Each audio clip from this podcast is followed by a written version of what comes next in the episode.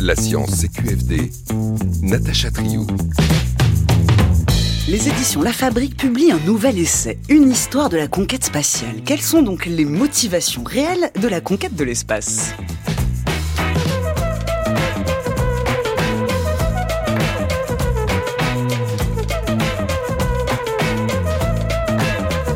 L'iconique Bip Bip du satellite Sputnik en 1957 est généralement présenté comme l'acte de naissance de l'exploration spatiale. Son origine nazie est plus souvent oubliée. C'est ce que rappelle cet essai d'histoire des sciences. Comment ces technologies prennent racine dans l'Allemagne du Troisième Reich? Puis comment, en un siècle, nous avons vu l'avènement d'une astroculture en soutien de programmes spatiaux aux objectifs avant tout militaires et enfin l'éclosion d'une économie extra-atmosphérique décorrélée de tout enjeu climatique. Histoire de la conquête spatiale, l'envers du décor. Arnaud Saint-Martin, bonjour. Bonjour. Vous êtes sociologue et chargé de recherche au CNRS, au Centre européen de sociologie et de sciences politiques. Irénée Regnault, bonjour. Bonjour. Vous êtes essayiste, consultant et chercheur associé à l'Université Technologie de Compiège. Et vous êtes tous les deux les auteurs de l'ouvrage Une histoire de la conquête spatiale, des fusées nazies aux astrocapitalistes du New Space, qui vient donc de paraître aux éditions de la Fabrique. Merci à vous deux d'avoir accepté notre invitation en direct sur France Culture et merci à vous qui nous écoutez. Vous pouvez aussi nous suivre sur X, anciennement Twitter, chaque jour, on y publie de nombreuses ressources complémentaires. C'est tout de suite sur notre fil à Science CQFD. Alors, quel a été le rôle des ingénieurs nazis dans le développement des technologies spatiales? Comment s'est construit le mythe de la conquête de l'espace? Quel est le vrai usage des technologies spatiales et quels en sont ces nouveaux enjeux? Nous sommes ensemble jusqu'à 17h pour répondre à ces questions. Alors cette histoire de la conquête spatiale est marquée par une personnalité qui s'appelle Werner von Braun, ancien officier SS, responsable du projet Saturne pour la NASA. C'est notre archive du jour. Après un programme étendu de tests sur des orbites terrestres, nous lancerons la capsule Apollo dans l'ogive de Saturne V vers la Lune. Alors nous y voilà. Quand prévoyez-vous d'envoyer des hommes sur la Lune? Et quelles sont les étapes à franchir? Beaucoup de tests doit être effectué avec succès avant que nous puissions commencer l'alunissage. Avec Saturne 1 et Saturne 1B, une version plus avancée du Saturne 1, nous allons transporter des astronautes sur une orbite terrestre pour la longue période, pouvant aller jusqu'aux deux semaines. Nous ferons cela pendant 1965 et 1967. Après cela, nous serons prêts à utiliser Saturne V pour envoyer une capsule Apollo vers une mission autour de la Lune avec retour sur la Terre sans alunissage.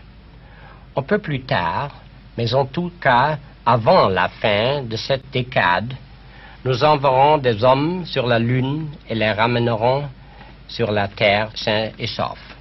Mais nous le ferons qu'après avoir rigoureusement testé les fusées et la capsule, et après avoir obtenu la certitude que les astronautes auraient le maximum de chances d'accomplir leur mission et de revenir sur la Terre. Voilà Werner von Braun qui parle du projet Saturne dans l'émission Visa pour l'avenir le 29 mars 1963. Irénée euh, Regnault, euh, voilà le projet Apollo, on le doit à un ancien nazi. Oui, on le doit à un ancien nazi et c'est euh, euh, quelque part une histoire qui est assez connue euh, des, gens qui s'intéressent à l'histoire de la conquête spatiale.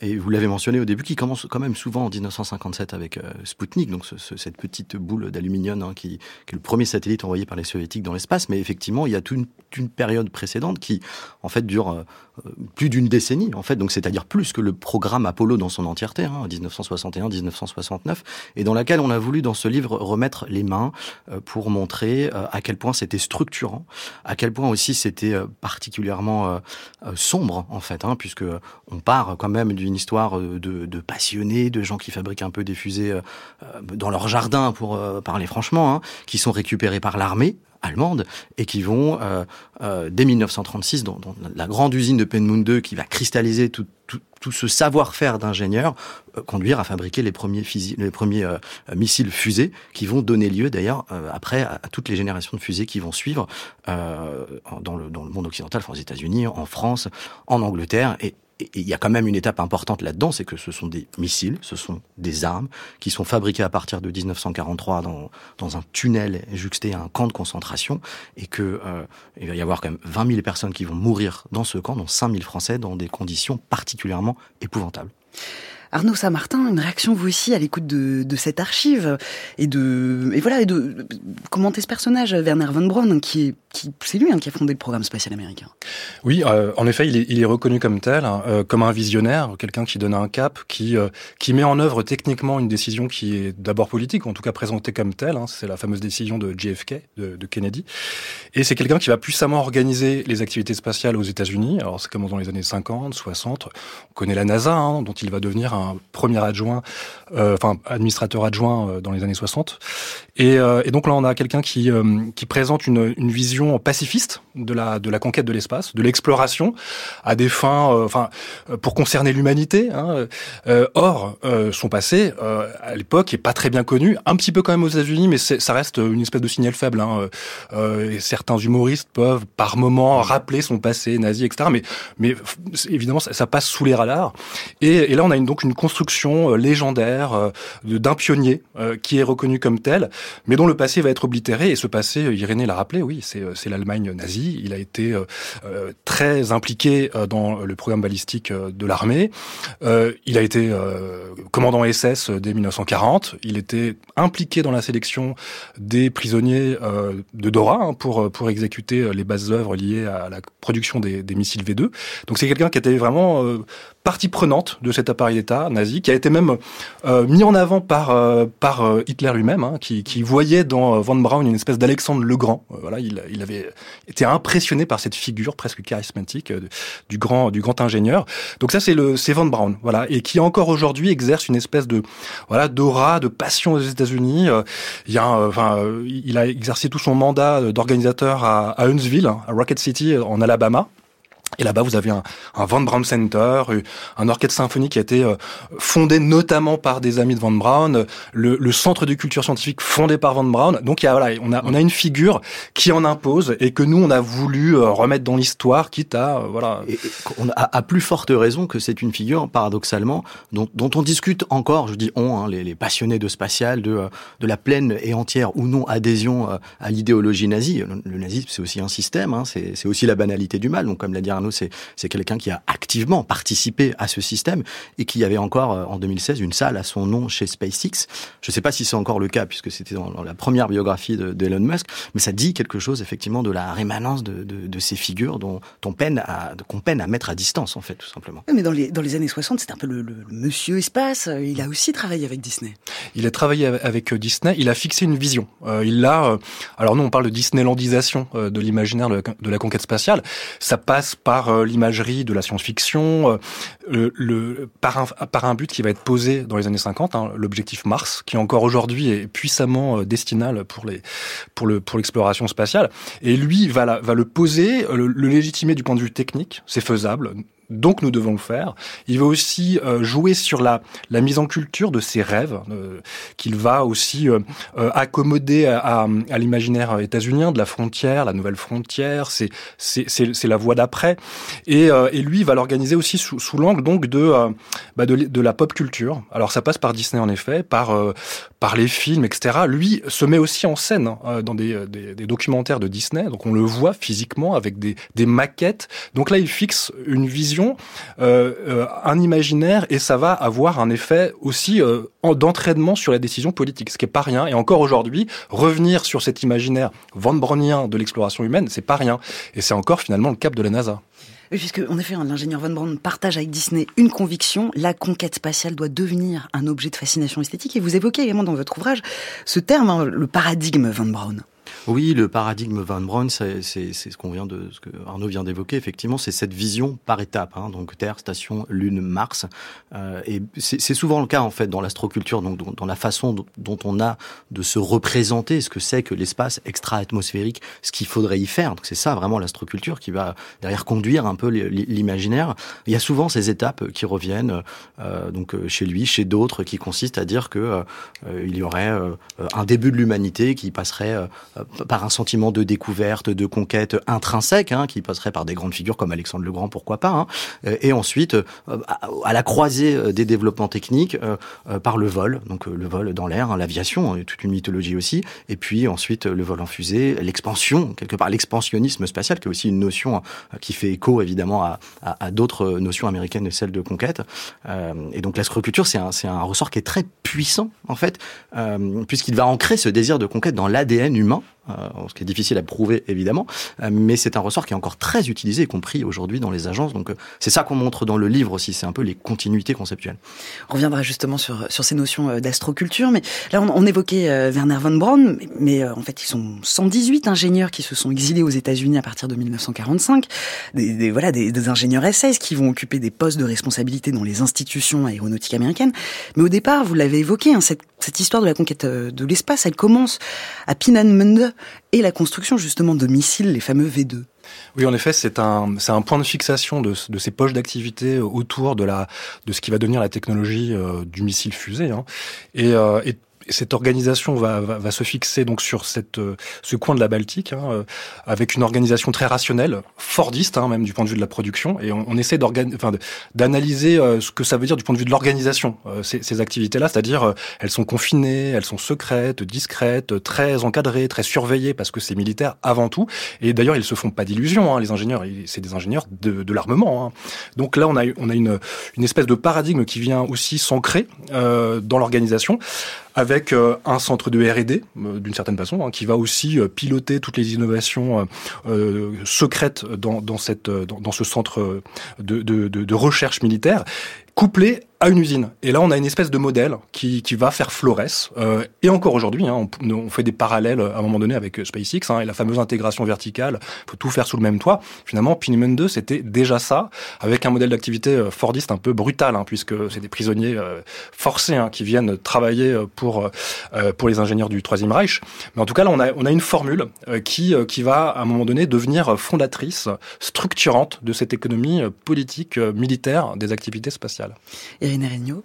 Ah, Oui, je pense que c'est important de, de, le dire à, à titre d'histoire de, de, des sciences et des techniques, euh, aussi parce que ce sont des modes d'organisation qui vont ensuite transiter euh, euh au, au, Marshall Center au début des années 60, donc euh, à l'endroit où on va fabriquer les fusées qui vont permettre aux astronautes de, de partir dans l'espace, euh, que cette figure charismatique qui est celle de Von Braun va continuer à travailler côté américain cette fois-ci, en étant d'ailleurs plutôt bien accueilli, hein, puisqu'on est dans une Amérique qui, qui est à ce moment-là en Alabama plutôt à l'aise avec quelques idées euh, euh, allemandes, enfin, euh, nazies en tout cas.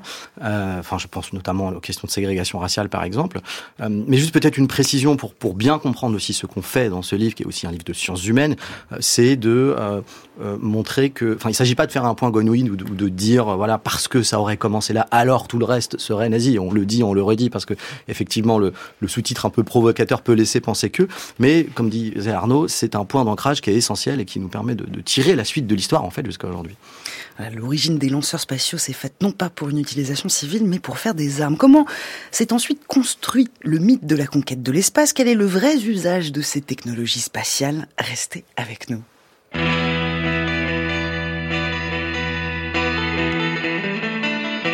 France Culture, la science CQFD, Natacha Trio. En direct sur France Culture, nous parlons de l'histoire de l'astronautique avec Arnaud Saint-Martin et Irénée Regnault. On vient de voir que ce sont les ingénieurs nazis hein, qui ont posé les briques essentielles de la technologie spatiale qui va se développer par la suite. Dans votre essai, vous cherchez aussi, euh, Arnaud Saint-Martin, à mettre en lumière un processus, celui de la construction de tout un imaginaire autour de la conquête de l'espace. La conquête spatiale, c'est aussi une conquête des esprits. Oui, alors ça c'est le c'est le tournant un peu sociologique hein, de cet essai. On parlait de sciences humaines et sociales, c'est vraiment ça. Hein. C'est appliquer un regard sociologique, historique, voire anthropologique sur un ensemble d'activités qui généralement sont surtout pris sous l'angle de la pure technologie ou de l'héroïsation euh, des accomplissements des astronautes, etc. Nous, ce qu'on a voulu euh, étudier, c'était la, structuration sur le temps long d'un ensemble d'activités dans un champ particulier hein, euh, qui est relativement autonome avec ses organisations, etc. C'est-à-dire le spatial. Et une des façons de l'analyser dans sa dans ses modes de reproduction, c'est de regarder ce qui ce qui fait ciment. Pourquoi les gens s'engagent dans le champ de l'astronautique il y a une espèce d'intéressement. Alors là, c'est c'est un peu bourdieuien ce que je ce que je vais dire, hein, mais il y a une forme de libido astronautica, c'est-à-dire une espèce d'appétence pour le spatial, pour enfin pour comment dire la, la pertinence de cette activité, ce qui est pas forcément donné à tout le monde, hein, d'y trouver un quelconque intérêt. Et, et, donc là, il y a quelque chose qui, qui produit de l'adhésion, et parmi les, les, éléments qui produisent, de l'adhésion, bah, il y a un système de croyances, de valeurs, de d'images, de, de, de, de, de culture, alors qui sont très contrastés selon les, les, les champs nationaux de l'astronautique. Hein. Il y a une vision soviétique, il y a une vision états-unienne, plutôt française, mais il y a quelques propriétés qui émergent, qui sont relativement transversales, et tout ça est cohérent dans, ce qu'on appelle l'astroculture, donc ce répertoire de valeurs, de culture. Et on a, évoqué la nouvelle frontière, la figure de l'astronaute, l'accomplissement individuel, la performance, euh, et bah, tout ça, c'est les ferments en fait de cette astroculture, qui fait qu'à un moment donné, bah, ça, ça agrège, ça agrège de l'intérêt des personnes et des groupes autour de ces activités. Et je vous cite, l'astroculture a joué ce rôle, faire de l'espace la destination ultime et obligée de l'humanité, la dernière étape de son évolution. Cette idée n'émane pas du néant. Oui, elle n'émane pas du néant, c'est une construction euh, qui est aussi médiatique, euh, c'est aussi une construction d'une évidence. C'est quelque chose que nous on appelle l'évidence spatiale, et je pense que tout le monde peut à peu près comprendre de quoi il s'agit, puisque euh, l'espace c'est quand même un peu dans l'imaginaire un point de fuite, quelque chose où on va, ou en tout cas il faudrait aller. Et c'est encore une fois pas une évidence, c'est pour ça qu'on l'appelle l'évidence, pour la déconstruire, euh, mais quelque chose de construit à travers des films, à travers aussi des anticipations. Euh, par exemple, pendant la période Apollo, on a un travail médiatique qui est fait autour de la figure de Van Braun. Donc, quand, il travaille avec Disney, il va aller convaincre les Américains, euh, fusée aidant, euh, euh, il va rendre ça sexy, il va montrer que c'est possible d'y aller, et il y a un avant et un après Van Braun. Après Van Braun, vous avez 45% des Américains qui pensent que on peut y aller d'ici 10 ans. Avant, c'était plutôt 15. Et, et la formule, donc c'est intéressant parce que le passage que vous avez passé au début, je l'avais plus en tête ce passage, mais il dit on va y aller dans une décade. Il dit ça en 1963. C'est la formule qui précisément avait aussi été utilisée par Kennedy et d'ailleurs qui permettait de, comme on était en 1961, d'aller éventuellement jusqu'à 1971, donc de laisser une petite fenêtre de, de retard sur Apollo. Arnaud Saint-Martin. Oui, et, et, ce qui est intéressant avec cette astroculture, c'est qu'elle elle, donc elle parie sur une, une adhésion très complète hein, de, de, des passionnés. On parle de, de space enthusiasts aux, aux États-Unis. Hein, c'est l'enthousiasme spatial, le feu, le feu de, l'espace. Mais il est, ce, cette astroculture, elle est aussi euh, structurée par une espèce de point de fuite. C'est qu'on est constamment déçu par cette culture, parce que depuis le début, on pointe vers Mars. Enfin, en tout cas, Von Braun, c'est le projet Mars, c'est son euh, ouvrage de 1952 qui vaut pour manifeste hein, vers la nouvelle frontière. Et on n'y est toujours pas. Et depuis très longtemps, on n'y est toujours pas. Donc il y a une espèce de, de, de, de pulsion lancinante et, et, constamment déçue de euh, ce désir euh, d'espace qui est finalement, paradoxalement, puissamment aussi structurant. Mmh. C'est qu'on est déçu, mais alors du coup, c'est le désir de désir. Quoi. On, y, on, y va, on, y, va, toujours plus. Et ça, c'est c'est un des ferments de cette... Alors, je parlais de libido astronautica, elle, elle joue aussi sur l'affect. quoi. Et, et, et quand on, on vient déconstruire un peu cette astroculture, en montrer les ressorts intimes, on, on, touche à ouais, des, mmh. des, éléments hyper structurants, y compris dans la communauté spatiale, et, ce qui explique pourquoi mmh. le type de regard que nous portons peut apparaître comme un peu malséant. Effectivement. Alors, et l'exercice qu'on a voulu faire, c'est un exercice de, de, lucidité, de mise à distance. Et nous-mêmes, je pense qu'on est d'une certaine manière euh, un peu différemment l'un de l'autre, passionnés euh, par l'espace. Euh, mais ce regard, qui est celui des sciences humaines, nous oblige à mettre cet objet à distance. Et on s'aperçoit, c'est un peu un exercice aussi assez rigolo en fait hein, vis-à-vis des communautés spatiales que euh, ça suscite évidemment beaucoup d'intérêt. Les gens sont, la réception du livre est plutôt bonne. Bon je devrais pas dire ça en radio mais voilà. Mais il y a aussi des, des gens très passionnés qui ont l'espace vraiment chevillé au corps qui, qui on sent que c'est dur quand même d'aller déconstruire certains rêves parce que c'est tellement en eux que euh, faut un peu se battre sur cette ligne quand même. Mais par rapport justement à cette question de, de l'évidence de la conquête spatiale Arnaud Saint-Martin on peut aussi se dire que l'idée de l'exploration des territoires de conquête géographique ça c'est aussi une tradition sacrément ancrée en Europe et en Occident. Oui oui, oui, euh, c'est la raison pour laquelle on parle de conquête, qu'on analyse euh, le, le, concept de colonisation dans, son, dans la dimension d'expansion territoriale, mais aussi d'accaparement euh, violent, militaire. On parlera peut-être des bases spatiales qui, à un moment donné, bah, exproprient, euh, structurent puissamment des frontières et, et, et, mettent à distance parfois des, des habitants qui sont expropriés. Bon, c'est, ça peut être assez brutal. Donc il y a, y, a, y a, en effet un expansionnisme qui, qui a partie liée avec l'histoire des sociétés humaines, mais là il est très particulier puisqu'il nous épand dans un, une espèce d'espace infini qu'il est en fait pas vraiment Parce que quand on dit l'espace et au-delà, d'ailleurs, je suis toujours intrigué par ce et au-delà, en fait, qui est pas très loin quand on y pense. Quand on fait l'histoire du système solaire rapportée à la structure de la galaxie, de notre galaxie, de la Voie lactée, et elle-même pris dans des amas locaux, etc. Bon, c'est quand même pas grand-chose. Je pense qu'il faut vraiment relativiser assez fortement cette idée de d'expansionnisme. Mais en effet, le, ressort sur lequel insistait tout à l'heure Irénée, qui est fondamental, c'est celui de la naturalisation, voire même de la biologisation, tu en parlais. Et, là, forcément, quand on, on, en vient à, à dépeindre l'activité sous ce, ce jour-là, bah, euh, on est presque dans le, dans le, dans le rôle, enfin dans la, dans la, dans le ressort de la mystique, quoi. Et, revenir sur ce, type de discours, bon bah, c'est un peu notre travail hein, de le déconstruire, mais bon, c'est vrai que ça, ça, peut produire des effets dévastateurs. Dans votre ouvrage aussi, vous, vous, vous montrez hein, qu'il fallait l'adhésion hein, du grand public qui n'était pas du tout acquise. Le 5% du PIB pour le projet Apollo, c'est énorme. Donc les États-Unis ont aussi donc euh, construit euh, et les l'URSS aussi, mais les deux ont créé leur mythe de la conquête spatiale. Et côté euh, côté USA, euh, c'est aussi appuyé sur la base de mythes solidement racinés dans la culture états-unienne avec l'allégorie de la conquête de l'Ouest. Oui, tout à fait. Et il faut bien avoir conscience aussi que pendant cette décennie des années 1960, et c'est bien documenté par plusieurs historiens sur sur cette période. Euh, aller dans l'espace, ça n'a rien d'une évidence. Effectivement, vous l'avez dit, c'est extrêmement cher, c'est aussi extrêmement dangereux. Euh, L'Amérique des années 60, c'est quand même pas complètement la paix partout. Il hein. y a rien qui va, en gros. Hein. Il y a des luttes raciales, il y a des luttes sur le plan du féminisme, il y a aussi des sujets environnementaux qui commencent à monter, ah, et j'en passe. Mmh. Euh, voilà, la guerre. Euh, et et il faut convaincre en fait. Il faut aller convaincre les gens que c'est utile, qu'il faut y aller. Alors même que dans les sondages après année année, l'adhésion euh, n'est pas complète, elle ne l'est toujours pas euh, d'ailleurs, eh ben, la NASA va aller chercher un, petit peu à persévérer dans son être quand même, elle le fait toujours, à aller montrer à quel point c'est utile. Et donc il y a ces premiers discours qui vont être basés sur des notions un peu partagées par tout le monde, un peu faussement partagées par tout le monde, qui sont celles de la conquête, de, de l'idée du Far West, etc. Et ces ressorts-là vont changer, c'est ce qu'on explique aussi dans le livre, les rhétoriques vont changer au cours des années 70. On va plus parler de science, on va plus parler de climat, on va plus parler de travailler, d'économie dans l'espace. Et donc, à chaque fois, c'est quand même des ressorts qui permettent de formuler une forme d'auto-justification, surtout au vol habité, quand même. Arnaud Saint-Martin. Et, le point qui est important, c'est que là, on a affaire aussi à de la politique au sens assez dur du terme. Moi, j'ai observé pas mal de, de, euh, de réunions, de, de, de, rencontres euh, au Congrès, euh, où sont joués à chaque fois les budgets, mais en en continu hein, aux États-Unis. C'est chaque année le, les budgets sont, sont votés par les au, au Congrès. Donc le, le, le, la NASA, les lobbies spatiaux, euh, qui d'ailleurs sont parfaitement répertoriés là-bas, défendent des intérêts qui sont assez puissants, qui sont ceux de l'industrie, ceux de la NASA. Enfin, c'est 27-28 milliards de dollars cette année encore, hein, donc c'est pas rien. Euh, c'est pas rien, mais en même temps, il faut le justifier, quoi. Et, euh, et, et, là, on a affaire donc à un ancrage politique, à des euh, des, euh, des batailles, des rapports de force assez durs que alors qu'on n'aborde pas complètement dans le bouquin, euh, mais en fait que n'importe quel spécialiste connaît et euh, qui montre que derrière ces enjeux militaires, etc., il y a aussi des, des enjeux politiques très dures, qui sont souvent des, des, des peints sous l'angle de la géopolitique, mais en, en, en, politique domestique, notamment aux États-Unis, c'est pas rien, et c'est euh, puissamment euh, conflictuel.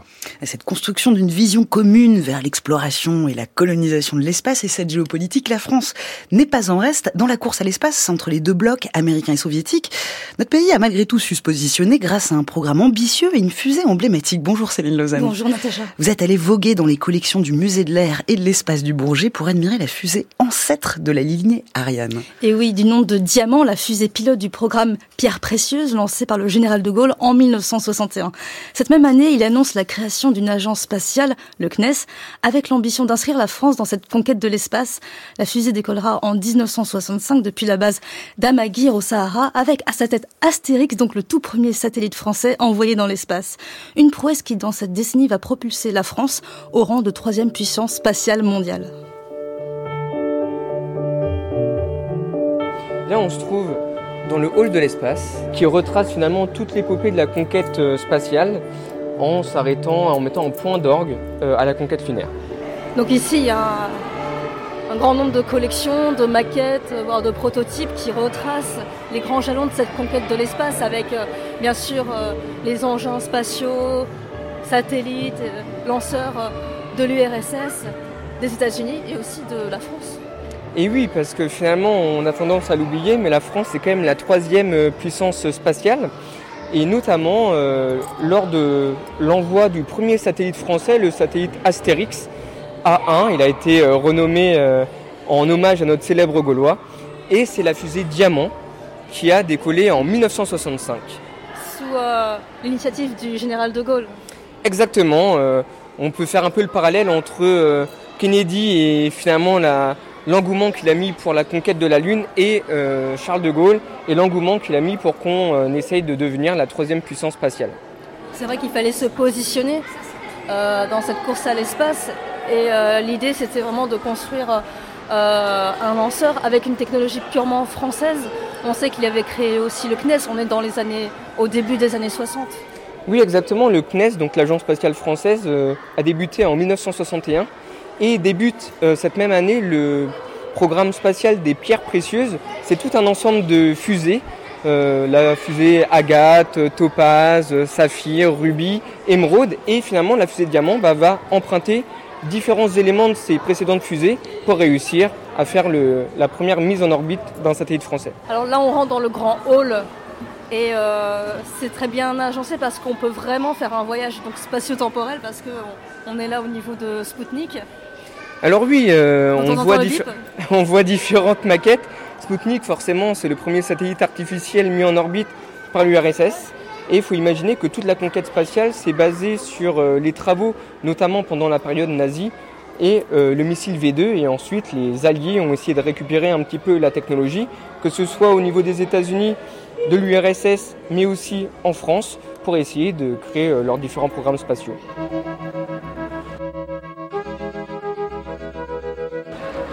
Ouais, donc là, on passe devant le fameux missile V2. Alors ça, c'est un moteur Ah oui. et c'est le moteur du missile V2. Et c'est un petit peu le missile qui est à l'origine de tous les lanceurs que les Alliés ont développés par la suite. C'était un missile allemand et l'idée c'était de bombarder avec euh, ce missile notamment la Belgique et le Royaume-Uni. Quelles sont les caractéristiques de ce lanceur, de cette fusée diamant euh, Alors en fait c'est une fusée euh, vraiment euh, composée de différentes parties des différentes fusées précédentes. On va avoir au niveau euh, de la pointe une partie de la fusée Ruby. Le premier étage ça va être la fusée Émeraude et on va avoir un bout en fait au centre de la fusée Topaz. Donc c'est vraiment toutes ces années euh, de technologie en spatial qui ont permis finalement l'assemblage de ce grand lanceur qui est la fusée Diamant. Et ensuite, Diamant aura différentes versions.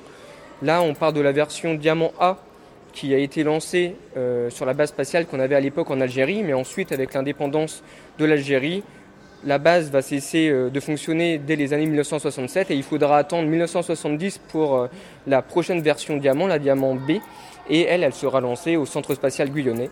à À Kourou Kourou. Donc le premier lancement avec succès, c'est en 1965 et c'est une année assez symbolique puisque côté soviétique, c'est euh, la première sortie extravéhiculaire avec euh, Alexei Leonov. C'est aussi, euh, il me semble, le premier survol de Mars. On cartographie la Lune. C'est chargé. Alors oui, forcément, on est dans une époque, l'époque de la guerre froide, et dans cette époque, on va essayer bah, d'avoir toujours la première puissance, mettre en avant ses armes, et ça passe par le spatial. Ça marche pour l'exploration de notre euh, orbite de la Terre, mais aussi du système solaire, sa conquête. Et forcément, on va avoir des pays qui vont plutôt se positionner sur différentes planètes. L'URSS va avoir beaucoup plus de chance avec Vénus, avec les missions Venera, et on va avoir plutôt euh, l'Amérique qui va aller vers euh, Mars, notamment avec les missions Viking. Donc là, c'est euh, Diamant? C'est la fusée Diamant Non. Alors oui, voilà, on voit vraiment la, la fusée Diamant. Donc là, elle est un petit peu en horizontale. Elle prend vraiment quasiment toute la largeur de. Alors oui, oui, c'était déjà une grande fusée, et c'est vrai que c'est euh, vraiment une pièce d'orgue de, de ce hall. Donc là, on va passer sous, le, sous la fusée. Au niveau de la pointe, on pointe juste dans un- une grande étape de l'exploration spatiale euh, française et humaine avec la capsule euh, Soyouz de Jean-Loup Chrétien. Aujourd'hui, dans la, la conquête spatiale a toujours lieu. Et euh, la France se démarque euh, davantage dans sa contribution au niveau de l'effort européen et non plus seulement français. Exactement. Euh, forcément, là, on attend avec impatience la fusée Ariane 6 euh, qui devrait essayer d'être compétitive avec notamment les géants qui émergent comme SpaceX aux États-Unis. L'idée, c'est de rester quand même dans ce qu'on sait très bien faire en Europe, le lancement de satellites notamment pour les télécommunications, l'étude de la Terre, etc. Et ensuite, de pouvoir aussi envoyer différentes sondes spatiales. Il faut imaginer que Ariane 5, son avant-dernier lancement, ça a été le lancement de la, une des plus grandes missions de l'Agence spatiale européenne en cours. C'est la mission de JUICE qui envoie une sonde vers le monde de Jupiter. Et, satellites. et ses satellites, notamment pour se mettre en orbite autour de Ganymède et faire des survols d'Europe, qui est quand même un satellite qui est très prometteur parce que sous sa croûte glacée, on va trouver un océan de liquide. Et donc on aimerait bien aller explorer cet océan un jour pour voir s'il n'y a pas des petites bébêtes qui pourraient grouiller dans cet océan. Merci Céline Lausanne pour ce reportage. Alors on quittait cette visite du musée de l'air sur des horizons euh, scientifiques Arnaud Saint-Martin, dans votre essai, vous remettez en question non pas le vol non habité, mais vous interrogez la pertinence scientifique du vol spatial habité. Selon vous, le, rôle de l'astronaute est discutable? Euh, il est discutable, il a toujours été discuté aussi. Euh, la, pertinence même d'envoyer des humains, ça a toujours été un objet de débat hein, depuis, depuis toujours. Euh, assez vite, l'adhésion euh, va malgré tout être emportée sous l'angle de l'héroïsation, euh, sous Apollo, et puis euh, les homologues évidemment en URSS, hein, Gagarine, etc. Donc à un moment donné, ça va s'imposer. On on voit des humains dans l'espace qui font des choses assez étonnantes au, prix de, leur vie. Hein. Enfin, c'est quand même assez chroniqué sous cet angle-là. en revanche, à un moment donné, ils se posent dans leur station pour faire des choses, et c'est là où on peut s'interroger sur ce qu'ils font véritablement. Enfin, en URSS, dans les années 70, euh, les, stations Salyut étaient euh, au départ de la reconnaissance. C'est des stations militaires hein, qui vont être en, entre guillemets civilisées. On va dire oui, euh, c'est pour des usages pacifiques, pacifiques, pour faire de la science, de la technologie, etc. Mais l'essentiel quand même, c'était assurer aussi la, la, maintenance de ces systèmes. Enfin, je pense que on les dépeint comme des scientifiques, souvent les astronautes. En fait, c'est plutôt des ingénieurs ou des techniciens hein, qui maintiennent des systèmes, qui éventuellement font des expériences sur eux-mêmes. C'est tous les enjeux de la médecine spatiale, des expériences sur la je sais pas, la, physiologie, euh, la, la neuropsychologie. Euh, on travaille sur le corps humain euh, dans un contexte qui lui est pas du tout favorable, hein, même carrément hostile, hein, c'est la, la, microgravité. Mais globalement, euh, la pertinence et l'utilité de l'humain dans l'espace est toujours posée, encore aujourd'hui, de façon suraiguë, à, l'heure du tourisme spatial, des astronautes privés, commerciaux, qui, euh, qui, qui, coexistent avec les, mêmes astronautes, hein, des agences spatiales, qui pour certains d'ailleurs volent à bord de, de, de capsules privées, de SpaceX, etc. Donc nous, on, on fait cette histoire de un peu contrariée et contrariante de l'humain dans l'espace, et un des enjeux, en effet, c'est de regarder les, les, ce que ça produit en termes de, de débouchés, euh, de retombées. Et là, Irénée pourrait compléter. Hein. Oui, parce qu'effectivement, euh, c'est une question qui est, qui est passionnante et qui qu'on essaie aussi de réhistoriciser, de réangler politiquement, de comprendre pourquoi, à un moment donné, la science à travers le vol habité, va être présenté comme quelque chose d'important. C'est aussi au détour des années 80, c'est aussi à des fins de justification dans des périodes budgétaires qui sont pas faciles parce que c'est le tournant néolibéral. Et donc on a toute une variété de promesses qui vont euh, éclore ici et là dans des journaux de médicaments fabuleux, d'alliages miraculeux, de puces électroniques et ceci et cela. Et c'est une, euh, effectivement une corde, enfin c'est une, une, une rhétorique usée jusqu'à la corde qui, qui, marche encore assez bien et euh, on, on, peut la remettre en cause assez facilement en fait. Moi j'ai quand même fait l'exercice euh, là ce matin parce que ça, ça m'amusait de revoir quand même euh, concrètement par exemple le bilan d'une mission de Thomas Pesquet concret en fait, hein, six mois pendant la mission Proxima, de voir ce qu'il a fait en fait. Et il y a un papier scientifique qui a été publié, signé par lui dans la revue Acta Astronautica, et on voit que sur six mois, donc à peu près 1000 heures de travail, hein, si on compte tout, il y a 200 heures qui sont dédiées à la science, dont 100 heures qui sont dédiées à la physiologie. Hein, donc c'est vraiment la science pour continuer à aller dans l'espace. Euh, un petit peu de démonstration technologique, 19%, euh, du ce qui s'appelle des matériaux, donc euh, éventuellement de nouveaux alliages ou des choses comme ça, et la science environnementale, 1%, soit 2 heures. Donc effectivement, et, ça c'est signé par Thomas Pesquet. Et en fait, on, on le dit pas pour euh, remettre en question la figure de Thomas Pesquet, parce qu'elle a d'autres rôles aussi symboliques, évidemment, mais pour montrer la réalité de ce que c'est que la science dans l'espace à travers le vol habité, encore une fois, c'est un secret de Polichinelle, il n'y a pas grand-chose. Vous dites, je vous cite, le coût d'une journée sur l'ISS s'élève à 7,5 milliards de dollars par astronaute, lancement compris, soit 315 000 dollars de l'heure. À ce tarif, difficile de justifier des études scientifiques mais d'abord. À condition de regarder le coût total de la Station Spatiale Internationale divisé par le nombre de jours en orbite. Donc, enfin, c'est un calcul assez précis. C'est pas nous qui l'avons fait, c'est Martin Rees. Donc, on peut pas dire que Thomas Pesquet coûte ce prix-là, mais ça donne une idée de ce que ça coûterait si on comptait tout. Alors comment la conquête de l'espace a-t-elle permis de construire un armement spatial? Quels sont les nouveaux enjeux que pose la conquête spatiale? Restez avec nous.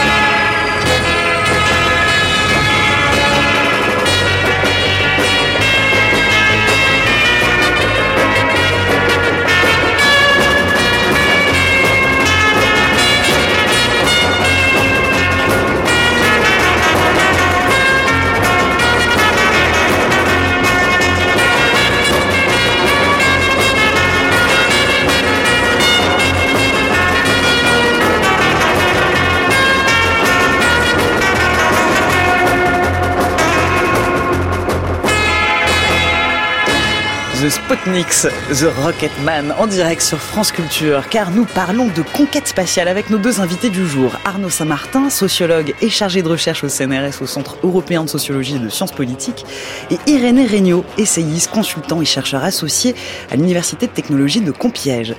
Compiègne, pardon. Tout, alors vous êtes tous les deux hein, les auteurs de l'histoire de la conquête spatiale qui vient de paraître aux éditions La Fabrique. C'est une approche critique sur ce secteur, avec beaucoup de références par ailleurs, plus de 900 notes de bas de page. On vient de voir que cette activité s'est donc structurée massivement sous l'angle militaire qui va être le premier mécène de cette recherche un peu partout dans le monde. Mais il y a tout de même un symbole de paix, d'entraide et de recherche scientifique. Il y a l'ISS qui est mis en orbite en 1998, Arnaud Saint-Martin. Oui, en effet, on peut l'envisager, le, enfin son histoire de l'ISS comme un moment de pacification intéressant euh, du point de vue des relations internationales dans l'espace. C'est aussi un, moment de, enfin c'est comment dirais-je, du point de vue de la technologie assez intéressant, c'est-à-dire que on prend des bouts de stations euh, Mir 2, euh, de ce qu'allait devenir éventuellement Freedom, qui était le projet euh, américain, des, des morceaux européens, puis plus tard japonais. Et, là, on assemble quelque chose comme une station spatiale internationalisée. Et, en soi, c'est oui, c'est un moment de coopération clairement qui qui qui est en jeu à partir des années 98. Hein, elle, va, elle, va, être mise en place à partir de 98. Et là, en soi, du point de vue de l'ingénierie, et la science, on va la mettre de côté hein, pour le pour le débat. En tout cas, du point de vue de l'ingénierie, ça produit des effets intéressants, y compris au sol hein, dans l'industrie. C'est le moment où euh, les, les, marchés du, du, du spatial se s'internationalisent avec euh, ce que ce qu'on décrit dans le, le, chapitre sur l'économie de, de l'espace, des co-entreprises russo-américaines qui voient le jour, ce qui est quand même intéressant parce que quelques années auparavant, auparavant, elle se faisait la guerre froide, voire euh, c'était la guerre des étoiles dans les années 80, et d'un coup, bah, tout le monde commence à travailler ensemble. Vous avez des lanceurs américains avec des moteurs russes jusque dans les années 2010, en 2014 même, après l'annexion en Crimée, ça sera plus compliqué. Mais là, vous avez donc cet attelage assez étonnant du point de vue technologique qu'on essaye de décrire, et en effet un moment de coopération, et, euh, même une espèce de fétichisation, de sacralisation de l'idée même de coopération qui devient une espèce de, de comment de puissants liants dans les communautés spatiales qui jusqu'à présent euh, s'observaient à distance par le euh, même qui s'espionnaient littéralement avec des, des, satellites de reconnaissance etc et tout ce petit monde va se retrouver à bord de la station. Et euh, c'est ça en soi c'est un phénomène assez intéressant ouais. l'ISS pour les Américains c'est aussi l'occasion de s'assurer de ne pas avoir de concurrence si tout le monde travaille ensemble. Oui parce que on est euh, dans les années 90 enfin le projet naît bien avant évidemment. Et euh, bon bah, le, mur tombe les Européens ont des velléités aussi de volabilité avec une, une navette euh, très regrettée par beaucoup qui s'appelle Hermès et qui n'aura jamais vu euh, le jour, même si on en voit aujourd'hui des, tentatives de relance dans ces euh, dernières années euh, en France. Et euh, les Américains, il y a quand même l'idée concrète, hein, puisque ce sont des, enfin, des phrases qu'on qu cite dans le livre de, politique qui expliquent qu'il faut, mieux être sur un, phénomène de, comment dire de, coopération pour éviter euh, que les Russes travaillent de leur côté, que les Français travaillent de leur côté, qu'à fortiori ils travaillent ensemble, ce qui est quand même le scénario cauchemar et donc euh, faire en sorte que les États-Unis continuent à être la puissance dominante dans l'espace à travers effectivement cet artefact, au moment même où on parle de pacification à, travers la station spatiale internationale. On a eu d'autres moments de pacification, euh, par exemple la poignée de main entre Leonov et Stafford, euh, deux astronautes et cosmonautes euh, dans l'espace en 1975. Mais l'astronautique en tant que telle, ne serait-ce que budgétairement, c'est quand même d'abord du militaire. On est dans des aires qui sont nucléarisées, nucléaires. On fabrique des missiles balistiques intercontinentaux. D'ailleurs, votre reportage de tout à l'heure sur les fusées françaises, la, série des, pierres précieuses, ça permet de valider les technologies qui permettent de fabriquer le premier missile balistique français en 1968. C'est ça aussi, peut-être même avant tout, euh, l'astronautique la, la, euh, d'un point de vue industriel. Et cette question de, l'armement euh, dans l'espace, par l'espace, grâce à l'espace, c'est une question qui est centrale dans votre ouvrage. Je vous propose d'ailleurs un extrait, une lecture de votre essai. La fin de la guerre froide n'a pas signé la fin de la conquête militaire de l'espace. Le club des puissances spatiales s'est étoffé ces dernières décennies. France, Japon, Chine, Inde, Iran, Corée du Nord et Corée du Sud. Et quand bien même il existe de fortes disparités entre les capacités de ces différents pays, ils sont tous en mesure d'envoyer en orbite des satellites avec leurs propres lanceurs. Au total, 96 des 193 États membres de l'ONU disposent d'au moins un satellite en orbite et une quarantaine de nations possèdent ou sont sur le point de posséder un programme de lanceurs. L'arsenalisation de l'astronautique s'épanouit quant à elle au tournant des années 2000. Sur la base de démonstrateurs ou d'armements opérationnels conçus dans les dernières décennies du XXe siècle, ou plus récemment, La période que nous vivons actuellement est, dès lors, marquée par la complexification des affaires spatiales. Une gamme d'acteurs plus importante et variée, y compris émanant du secteur privé commercial, qui cherche à tirer profit des usages de l'espace. Une densité significativement plus importante d'objets en orbite, autour de 8000 en 2023, 2000 de plus en un an, 4830 satellites Starlink sont opérés par SpaceX en octobre 2023 une généralisation de l'emploi des satellites dans les activités civiles et militaires et de nouveaux risques identifiés à plusieurs niveaux. Nouvelles armes hypersoniques, cybermenaces, que la diplomatie spatiale peine à contenir dans le contexte de réactivation de la course à l'espace 2.0 où la Chine s'est substituée à l'URSS.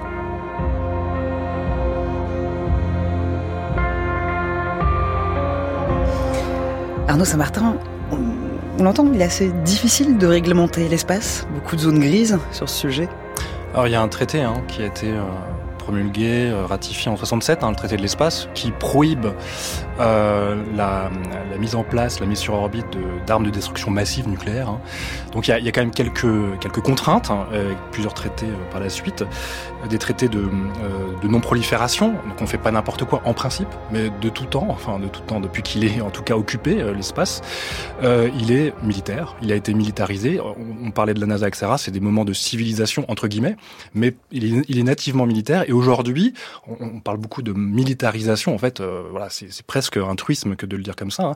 Mais en effet, on voit une intensification euh, avec des acteurs qui, pour certains, se déploient de façon euh, discrète.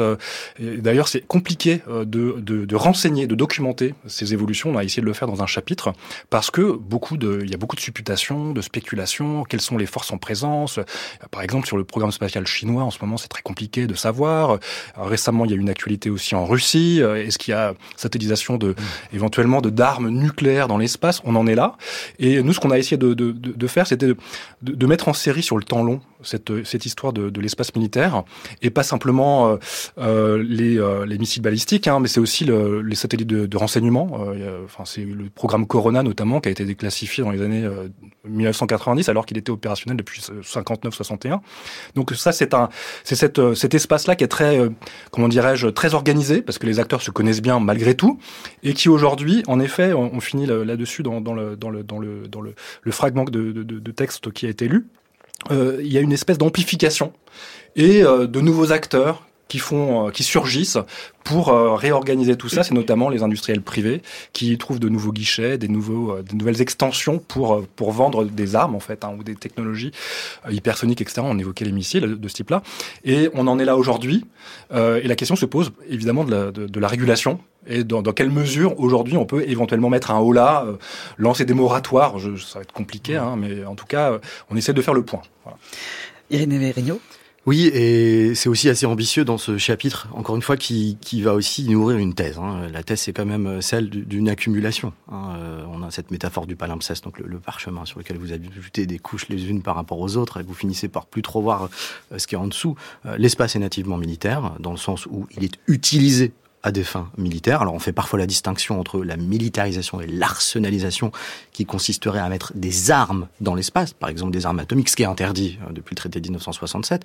Alors c'est revenu effectivement récemment avec des, les Russes auraient fait ça. Bon, il n'y a absolument aucun intérêt à mettre une arme atomique dans l'espace puisque les missiles balistiques intercontinentaux font très bien le travail et peuvent euh, faire un tiers de la planète en 20 minutes. Donc euh, voilà. Euh, mais en tout cas, malgré ces moments de pacification, quand on regarde par exemple les 20 dernières années, la construction diplomatique de cette vraie pacification de l'espace qui passerait par des traités, qui passerait par des conduites, qui passerait par le, fait de, bah, de, se donner des façons d'agir, notamment au niveau des débris, elle peine quand même à, à, à bâtir quelque chose de réel au moment même où on avait tous nos astronautes dans, l'espace, euh, Russie, Chine, États-Unis ne s'entendent pas pour des tas de raisons qu'on n'aura pas le temps d'évoquer ici sur d'éventuels traités euh, qui permettraient que cet espace ne, ne, ne, redevienne pas ou en tout cas ne, ne se consolide pas comme un, comme un endroit où on fait avant tout, euh, où on accompagne avant tout la guerre. On ne voit donc pas le bout de cette militarisation de l'espace. Y a-t-il de bonnes utilisations du spatial? Faut-il aller vers une plus grande sobriété des programmes spatiaux? Restez avec nous, on y vient.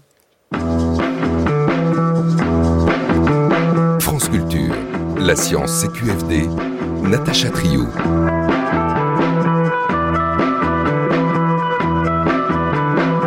en direct sur France Culture avec Arnaud Saint-Martin et Irénée Regnault. Nous parlons de l'histoire de la conquête spatiale. Parlons à présent du New Space. Hein. Nouvelle façon d'envisager l'économie du secteur spatial avec l'intervention dans ce secteur d'acteurs privés. Mais c'est pas nouveau d'avoir du privé euh, dans le spatial. Boeing aux USA a toujours participé à l'élaboration des, fusées. Qu'est-ce que qu'est-ce qui change avec le New Space, euh, Arnaud Saint-Martin? Alors, de même que nous essayons de, euh, de battre en brèche les, les, les approches peut-être un peu trop simplistes de l'idée de militarisation, on fait de même avec la privatisation et euh, la commercialisation. Et euh, ce qu'on essaye de faire, bah, c'est là aussi de mettre euh, en perspective historique dans le temps long hein, l'inscription industrielle du spatial, le fait qu'il y a toujours eu en effet des privés qui se sont organisés littéralement pour répondre à la commande publique, hein, Boeing, Martin Marietta, Lockheed, etc. Enfin tous les contractants habituels, hein, déjà du complexe militaro-industriel dont on parlait un petit peu aussi.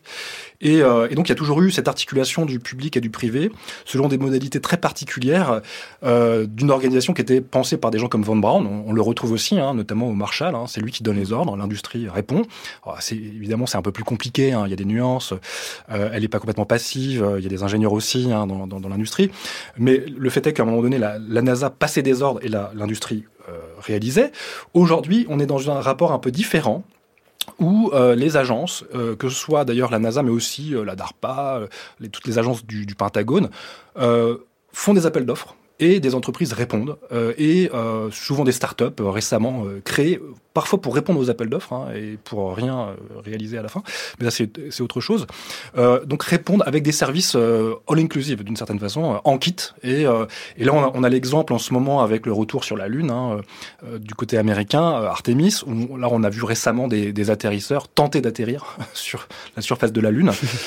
c'est des, des, entreprises récentes hein, qui, qui offrent un service, là aussi, clé en main, avec des manips pour la NASA qui achètent la prestation éventuellement d'autres entreprises qui euh, cherchent à faire à produire des voilà des, des choses sur la sur la lune par exemple Jeff Koons hein, qui a déployé en principe une, une œuvre d'art euh, sur la surface de la lune et là on a un modèle un peu différent euh, un partenariat différent enfin un partenariat public-privé, on va le dire comme ça, euh, que nous on qualifie de néolibéral. Enfin, c'est une transformation de l'action publique dans l'espace qui a des, des, des, effets assez puissants sur la reconfiguration de l'industrie, avec des acteurs qui en fait ont été euh, transformé, euh, façonné par la NASA euh, pour précisément produire ce, New Space. Et l'exemple le plus connu étant euh, SpaceX, qu'on décrit par le menu dans, un, dans une section du chapitre sur l'économie de l'espace. Et SpaceX, effectivement, ça correspond parfaitement à ça, puisque c'est euh, l'entreprise qui a réussi là où beaucoup d'autres ont raté. On peut penser à Bell Aerospace et on, en citerait euh, tant d'autres, euh, et qui se construit quand même. Donc c'est 2002, hein, donc c'est une entreprise qui qui est plus tellement euh, jeune en fait, hein, sur les, les, restes du complexe militaire-industriel américain. Enfin, alors c'est toujours un petit peu un, une ligne de crête, puisque c'est pas une entreprise à proprement parler militaire, mais on teste euh, les premières fusées de SpaceX dans une base militaire. Donc il faut toujours l'accompagnement aussi de l'État. Faut déplacer éventuellement des militaires pour euh, surveiller les lancements. Euh, faut récupérer des moteurs, faut récupérer des ingénieurs euh, qui sont eux-mêmes issus de la NASA et d'autres programmes précédents. Donc c'est ça aussi SpaceX. les échecs font que bon, il y a quand même des financements, notamment de la DARPA dans les premiers lancements. un peu moins éventuellement après, quoique en fait on le sait pas trop puisque ce qu'il y a sous les coiffes des fusées, quand c'est confidentiel, c'est confidentiel. Et c'est une entreprise qui aujourd'hui est complètement imbriquée en fait, à la fois dans les programmes civils, effectivement habités, Artemis, etc., mais aussi dans le militaire. En 2021, c'est 1,8 euh, milliard de dollars de contractualisation avec le militaire, SpaceX quand même. Si on prend ne serait-ce que Starshield, donc la, version militaire de Starlink, c'est-à-dire ces petits satellites en orbite basse qui permettent de faire des télécommunications, c'est un contrat de 70 millions de dollars pour permettre euh, éventuellement à des, Marines ou autres de, téléphoner depuis partout. Donc, on, il faut, en fait, il y, y, a toujours cette volonté quand même dans la lecture qu'on a du spatial de différencier, de faire vraiment deux lignes enfin, qui, ne se croiserait jamais entre militaires et civils, ça n'a jamais été le cas. Et vous dites euh, dans cet ouvrage également hein, que euh, Musk ou les nouveaux euh, messieurs de l'espace, les ambitions qui motivent les acteurs du New Space sont complètement décorrélées des, enjeux climatiques, environnementaux actuels. Pour un SpaceX, ça paraît assez évident. Alors SpaceX pourrait envoyer un satellite, euh, et ils l'ont déjà fait, euh, scientifique, au même titre qu'un satellite militaire, au même titre qu'un satellite de communication, euh, pourvu qu'il y ait un chèque à la sortie. Donc c'est pas tellement leur question en fait. Il y a Mais même le, fantasme et le mythe, le culte de, la planète, de la terraformation martienne. Oui, tout à fait. Bah, c'est dans, c'est dans les statuts, effectivement. C'est la planète B, quoi. Donc il c'est plutôt, c'est plutôt une fuite en avant. alors Musk, c'est toujours compliqué puisqu'il a aussi Tesla, donc on pourra dire oui, mais il fait des voitures électriques, etc. On s'y est pas vraiment intéressé de notre côté, mais si on regarde le, secteur astronautique et SpaceX en particulier, et les dégâts qui sont occasionnés à Boca Chica, concrets, réels, c'est les faits aussi qui comptent, hein, qu'il faut regarder. Euh, c'est pas une entreprise qui est, qui est censément écologique, elle n'est pas là pour ça. Arnaud Saint-Martin. Oui, euh, on pourrait dire, et là, euh, peut-être qu'il y a une continuité entre Van Braun et, Musk. Hein. Euh, peut-être que Musk, c'est l'entrepreneurialisation de la vision de Van Braun, sous l'angle corporate, hein, SpaceX, qui va relancer ce projet martien, hein, avec cette vision et, et, ces images de synthèse hein, de, de, la colonie, de la colonie martienne. ça reste une espèce de fable hein, pour enrober la marchandise, pour accompagner le déploiement d'un astrocapitalisme vorace, hein, agressif, qui cherche des parts de marché, qui se déploie de façon brutale, hein, y compris d'ailleurs euh, dans son organisation spatiale au sol. Hein. Moi, j'ai été visité, enfin visité comme tout le monde euh, depuis l'extérieur en 2020 Boca Chica au Texas. C'était pas le gros complexe que c'est aujourd'hui, mais là, vous avez eu des expropriations, les locaux euh, qui sont chassés littéralement de la côte, avec une, une inclusion accélérée de, de l'activité sur place, qui fait que, bah, en fait, on, on peut plus les, les, arrêter littéralement. Il y a des explosions tout le temps. Là, c'est, enfin, les, les, les les, organismes réglementaires euh, surveillent d'un peu plus près aujourd'hui euh, les activités, notamment autour du Starship. Mais là, vous avez, enfin, on a quelque chose de, l'ordre de la, de la, de la relance New Space de, ce, de cette vision euh, sous l'angle SpaceX qui nous paraît, alors nous on parle de syndrome SpaceX, hein, ça serait pas la fin de l'histoire, de notre histoire, mais en tout cas un point d'aboutissement qu'on essaie de questionner. Voilà. Et, en effet, euh, du, point de vue des logiques à la fois militaires, économiques, euh, on a une espèce de concrétion de tout ce paradigme. Alors dans quelques instants, on change presque de sujet avec la chronique avec science, mais je voudrais quand même citer euh, l'épilogue de votre livre. De toute évidence, les conquérants de l'espace et les fossoyeurs de la vie sur Terre sont les mêmes. Merci à vous de nous avoir accompagnés tout au long de cette heure. On retrouve à présent Alexandra Delbo qui nous parle d'origine de vie sur Terre et de l'hypothèse de la Pense Permis, c'est la chronique avec science.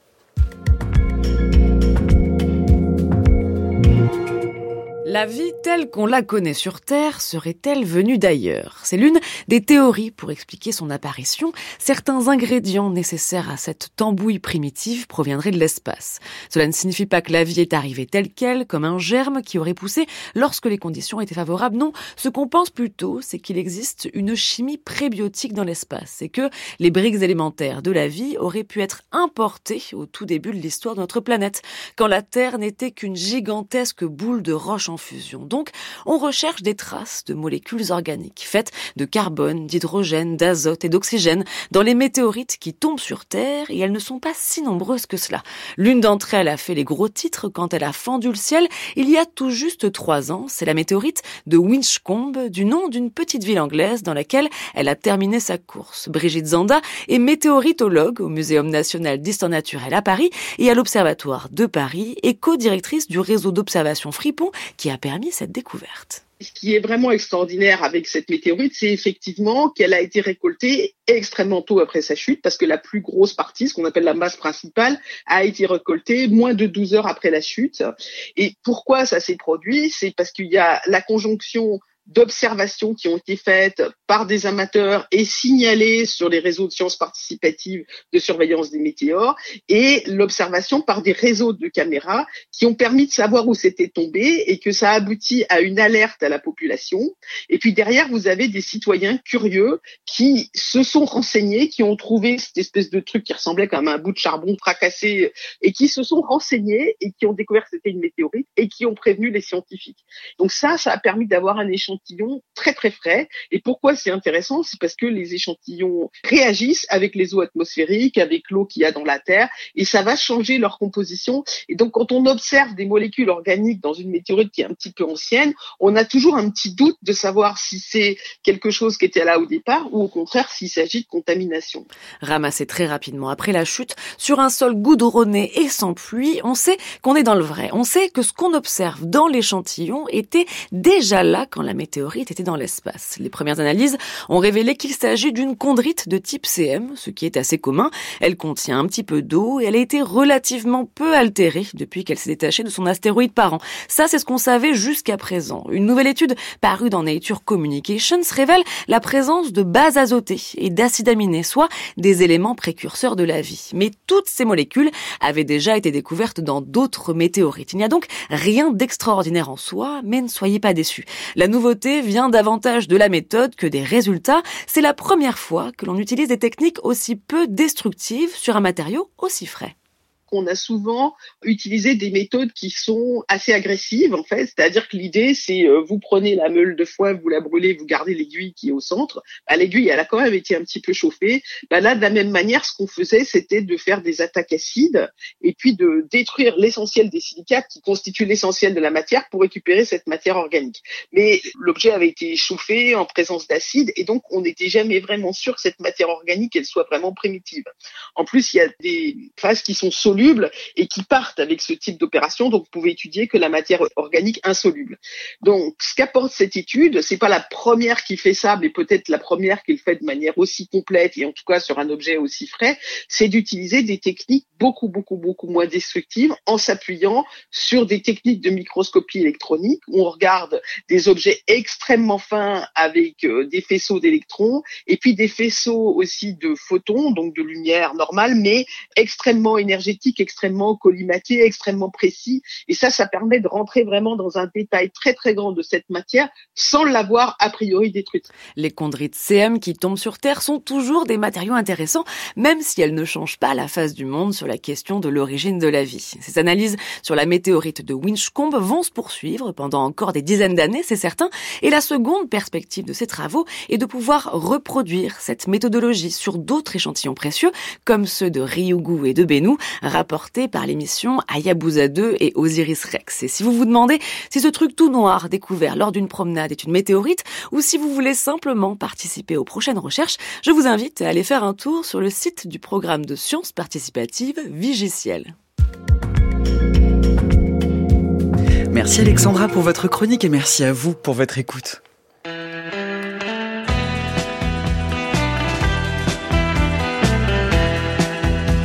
Merci à toute l'équipe de la Science CQFD. Alexandre Morales, Antoine Beauchamp, Noémie Naguet de Saint-Vulfranc, Bruno Sonsini, Céline Lausanne, Noémie Eliazor. À la réalisation, Olivier Bétard. À la technique aujourd'hui, Sébastien Royer.